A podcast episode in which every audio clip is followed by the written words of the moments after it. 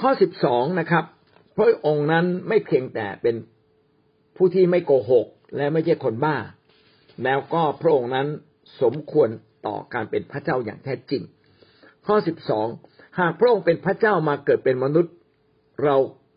คาดหวังว่าพระองค์จะเป็นอย่างไรหากพระเจ้ามาเกิดเป็นมนุษย์จริงนะครับพระองค์ก็ต้องแตกต่าง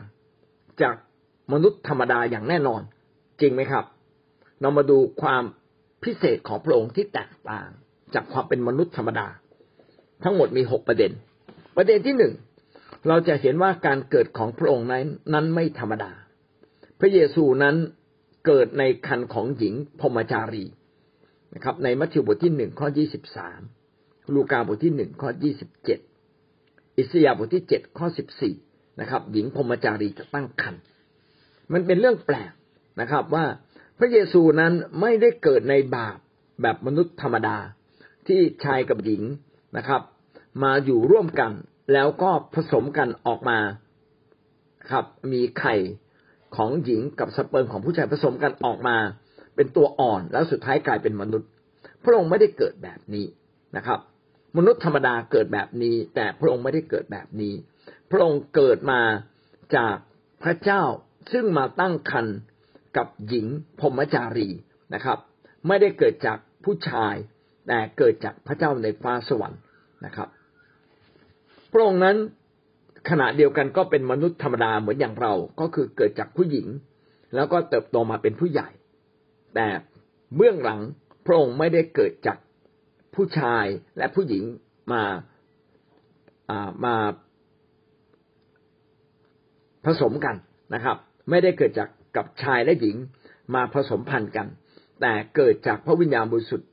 เข้ามาอยู่ในครรภ์ของผู้หญิงและคลอดออกมาเพราะว่าถ้าเราไปดูเราจะเห็นว่าแม้แต่โยเซฟซึ่งแค่มั่นนางมารีไว้ก็เกิดความคลางแคลงใจว่าผู้หญิงคนนี้ตั้งครรภ์มาได้อย่างไรน่าจะได้มีชู้ไหมนะครับโทษฐานการมีชู้ในยุคนั้นต้องถูกฆ่าตายเลยทีเดียวแต่ว่าพระวิญญาณบริสุทธิ์ก็มาพูดกับโยเซฟบอกว่าเด็กในครรภ์ของนางมารีนั้นเป็นองค์พระผู้เป็นเจ้านะครับก็จึงทำให้โยเซฟนั้นซึ่งก็เป็นคนที่ซื่อตรง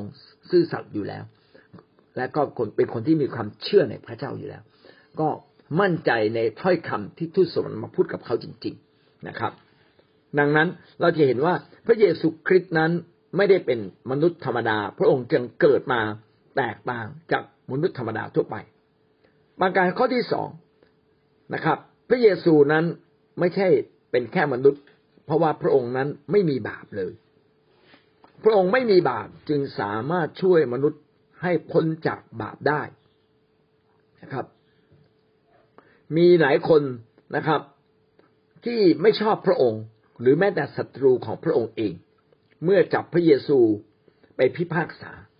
ก็ไม่สามารถค้นพบบาปของพระองค์เลยแม้แต่นิดเดียวเพราะว่าพระองค์ไม่โกหกขณะเดียวกันพระองค์ไม่ทำบาปไม่ทำสิ่งชั่วร้าย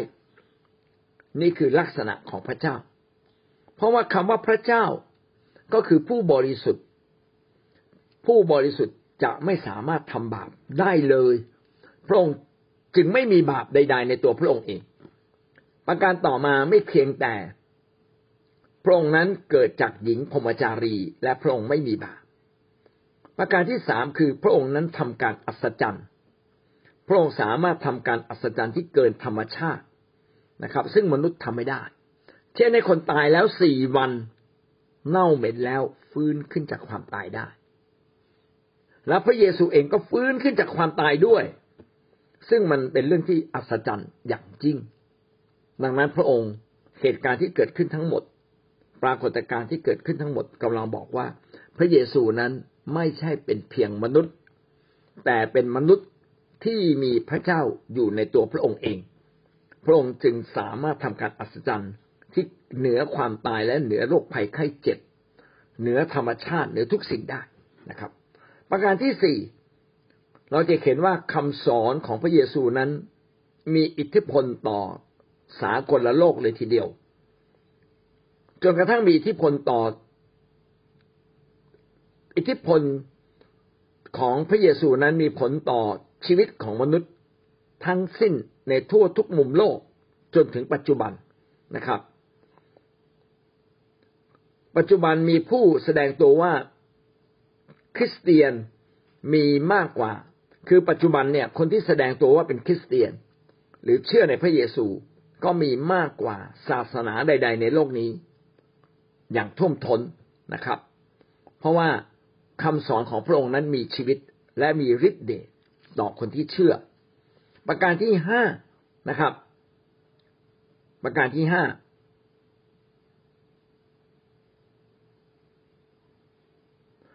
พระเยซูนั้นเป็นแหล่งแห่งชีวิตพระเยซูนั้นเป็นแหล่งแห่งชีวิตหลายคนนั้นหิวกระหายอยากแสวงหาความจริงอยากแสวงหาสิ่งที่ยิ่งใหญ่สูงสุดคือหิวกระหายฝ่ายวิญญาณแต่ใครก็ตามเมื่อมาพบพระเยซูคริสต์แล้วเขาก็ได้พบความจริงแท้เขาจะไม่หิวกระหายฝ่ายวิญญาณอีกต่อไปนะครับเพราะว่าพระองค์นั้นทรงเป็นแหล่งแห่งชีวิตซึ่งเขียนไว้ในยอห์นบทที่7ข้อ38ถึง39สุดท้ายนะครับพระองค์มีอำนาจเหนือผีและความตายพระเยซูทรงทำลายอำนาจของซาตานผีถูกขับออกโดยพระเยซูและเหนืออื่นใดพระเยซูเองก็ชนะความตายคือฟื้นขึ้นมาจากความตายความตายไม่มีสิทธิ์ในตัวพระองค์เองตลอดไปและก็ใครก็ตามที่เชื่อในพระองค์ความตายก็ไม่มีสิทธิ์เหนือเขาตลอดไปเช่นกันเขียนบันทึกไว้ใน1โครินธ์บทที่15ข้อ54ถึงข้อ57นะครับเวลาจำก็จำง่ายๆ55นะครับ1โครินธ์15ข้อ55นะครับก็อยู่กึ่งกลางระหว่าง54ถึง57ทั้งหมด6ประการนะครับแสดงว่าพระเยซู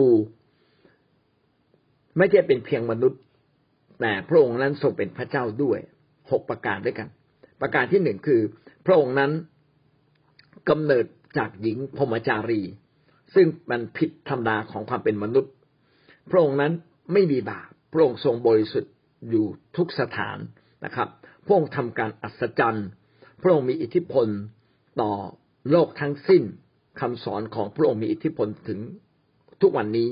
และทุกคนที่หิวกระหายฝ่ายวิญญาณเมื่อพบพระเยซูคริสต์ก็ได้พบชีวิตจึงไม่หิวกระหายฝ่ายวิญญาณอีกต่อไปและประการที่6พระเยซูนั้นมีอำนาจเหนือผีและเหนือความตายทั้งหมดนี้ก็อธิบายนะครับวันนี้เราเรียนบทที่3ว่าพระเยซูคริสต์ทรงเป็นพระเจ้าจริงหรือไม่นะครับประการที่1เราพูดถึงว่าพระเยซูคริสต์นั้นทรงมีอยู่จริงในประวัติศาสตร์ไม่ใช่เรื่องเลื่อนลอยนะครับเพราะว่ามีนักประวัติศาสตร์จำนวนมากเขียนถึงพระเยซูคริสต์ว่าพระองค์มีจริงในยุคนั้นต่อมาการที่เราเชื่อว่าพระเยซูคริสต์นั้นทรงเป็นพระเจ้าเพราะว่าพระเยซูนั้นอ้างพระองค์เองว่าพระองค์นั้นทรงเป็นพระเจ้าอ้างไว้หลายตอนด้วยกันนะครับว่าพระองค์นั้นทรงเป็นพระคริสต์พระองค์ทรงเป็นพระบุตรของพระเจ้าพระองค์ทรงยอมรับการนมัสการต่อมาเราพูดถึงแผนผังที่เป็นตรรกะเป็นเหตุเป็นผลว่าถ้าผู้ใดผู้หนึ่งอ้างว่าตนเองเป็นพระเจ้ามีเหตุผลอะไรที่เป็นพระเจ้าจริงหรือมีเหตุผลอะไรที่จะไม่เป็นพระเจ้าเราก็บอกไว้มี3ช่องทางด้วยกันช่องทางที่1ถ้าเขาอ้างว่าเป็นพระเจ้าจริงนะครับแล้วก็พิสูจน์แล้วว่าเป็นเรื่องจริงเขาก็ทรงเป็นก็น่าจะเป็นพระเจ้าจริงๆนะครับต่อมาถ้าหากว่าเขาอ้างผิดล่ะตะกี้อ้างถูกก็ยอมรับว่าเป็นพระเจ้าแต่ถ้าเขาอ้างผิดก็จะมีอยู่2กรณีที่1ก็คือเป็นคนที่โกหกอย่างหน้าตาเฉยมากที่สุดหรืออีกอย่างหนึ่งก็คือต้องเป็นคนที่วิกลจริตอย่างมากที่สุดนะครับแต่พระองค์เองนั้นไม่ใช่คนโกหกเพราะพระองค์นั้นทรงเป็นพระเจ้าโกหกไม่ได้พระองค์ต้องทรงสัตย์ซื่อนะครับแล้วก็ไม่มีใครจับผิดพระเยซูว่าพระองค์นั้นโกหกนะครับถ้าพระองค์โกหกก็แสดงว่าพระองค์เป็นคนที่โง่ที่สุดเพราะพระองค์ยอมตายเพื่อคำโกหกของตัวเองต่อมาพระองค์เป็นคนวิกลจริตหรือไม่ก็ดูแล้วพระองค์ก็ไม่น่าจะเป็นคนวิกลจริตเพราะว่าพระองค์มีสติปัญญาอันล้ำเลิศมีคำสอนอันสุดยอดนะครับและพระองค์ก็มีความสุขุม ของชีวิตควบคุมตัวเองได้อยู่ตลอดเวลาดังนั้นพระองค์จะไม่ใช่เป็นคนวิกลจริตอย่างแน่นอนดังนั้นต่อมาพิสูจน์อย่างไรว่าพระองค์ทรงเป็นพระเจ้าหรือไม่นะครับถ้าพระองค์ไม่ใช่คนวิกลจริตและพระองค์ไม่ใช่คนโกหกก็แสดงว่าพระองค์นั้นทรงเป็นพระเจ้าเที่ยงแท้แต่เพียงผู้เดียวและพระองค์นั้นไม่ใช่มนุษย์ทรงเป็นพระเจ้าในตัวพระองค์เองพระเยซูเป็นทั้งพระเจ้าและเป็นทั้งมนุษย์ในตัวพระองค์เองแต่พระองค์ก็มีความพิเศษแตกต่างจากมนุษย์ธรรมดาเช่นพระองค์เกิดจากหญิงพรหมจารีซึ่งเป็นไปไม่ได้เลยที่จะสามารถคลอดบุตรได้นะครับหญิงพรหมจารีจะไม่มีสิทธิ์เลยที่จะคลอดบุตรพระองค์ไม่ใช่ผู้ที่ทำบาปพระองค์ไม่เคยมีบาปพระองค์ทำการอัศจรรย์และคำสอนของพระองค์นั้นมีอิทธิพลต่อโลกนี้อย่างมากมายใครพบพระองค์ก็พบชีวิตในพระองค์ใครที่รู้จักพระเจ้าก็จะมีความอิ่มอยู่ในชีวิตและรู้ว่านั่นคือพระเจ้าแห่งสัจธรรมความจริงที่แท้จริงและก็พระเยซูก็ยังมีฤทธิ์อำนาจเหนือผีและเหนือความตายอีกทั้งหมดทั้งสิ้นนั้นพิสูจน์ว่าพระเยซูนั้นทรงเป็นพระเจ้าเที่ยงแท้และเป็นพระเจ้าจริงสมที่พระองค์ทรงอ้างถึงเหตุผลที่เราพออธิบายได้ว่าพระเยซูเป็นพระเจ้านะครับเหตุผลแรกก็คือพระเยซูนั้นอ้างตัวเองว่าเป็นพระเจ้าและพระองค์ก็ยอมรับการลงโทษจนถึงแก่ความตายการที่พระองค์ยอมรับการลงโทษจนถึงแก่ความตายด้วยข้อหาที่ว่าพระองค์เป็นพระเจ้านั้นก็มีเหตุผล3อย่างมีทางเลือก3อย่างหนึ่งต้องเป็นเรื่องจริงที่พระเยซูรักมนุษย์มากจนยอมมาตายแทนเพื่อคนอื่นประการต่อมาคือพระองค์เป็นคนโกหกตอแหลมากที่สุดและก็สุดท้ายคือพระองค์เป็นคนที่วิกลจริตมากที่สุดที่ยอมตายเพราะคำพูดของตัวเองนะครับแต่ว่าการที่พระองค์ยอมตายนั้นเป็นเพราะว่าพระองค์ทรงรักมนุษย์ไม่ใช่เพราะว่าพระองค์เป็นคนตอแหลหรือว่าพระองค์เป็นคนขี้โกหกนะพระองค์ไม่สามารถที่จะโกหกใครได้อันนี้คือหลักตรรกวิทยาที่อธิบายว่าพระเยซูทรงเป็นพระเจ้าพระองค์จึงยอมตายเพราะโทษที่อ้างตัวเองว่าเป็นพระเจ้านะครับนี่คือเหตุผลที่ชัดที่สุดเรื่องหนึ่งนะครับแล้วก็อีกเรื่องหนึ่งก็คือการที่พระเยซูบอกว่าพระองค์เป็นพระเจ้าเช่นพระองค์เสมอกับพระบิดาในฟ้าสวรรค์พระองค์เป็นอันหนึ่งอันเดียวกับพระบิดาในฟ้าสวรรค์คนที่รู้จักพระองค์ก็รู้จักพระเยซูคริสต์คนที่เห็นพระเยซูคริสต์ก็ได้เห็นพระเจ้าแล้ว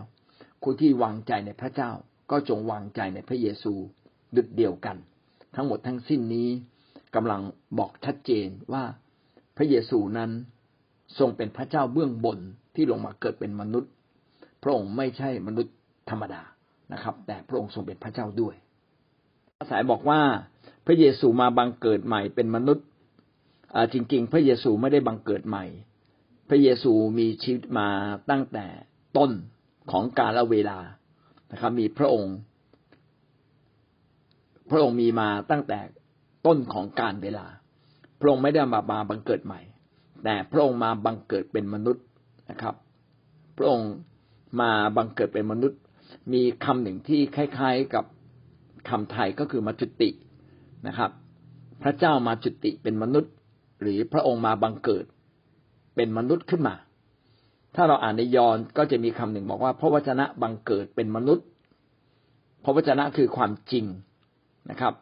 พระเยซูหรือพระเจ้านั้นทรงเป็นความจริงแท้ความจริงแท้ได้มาบังเกิดเป็นมนุษย์ก็ดูเหมือนเป็นเรื่องแปลกประหลาดว่าสัจธรรมความจริงมาบังเกิดเป็นมนุษย์ถ้าอธิบายแบบเข้าใจง่ายก็คือพระเยซูคริสต์ทรง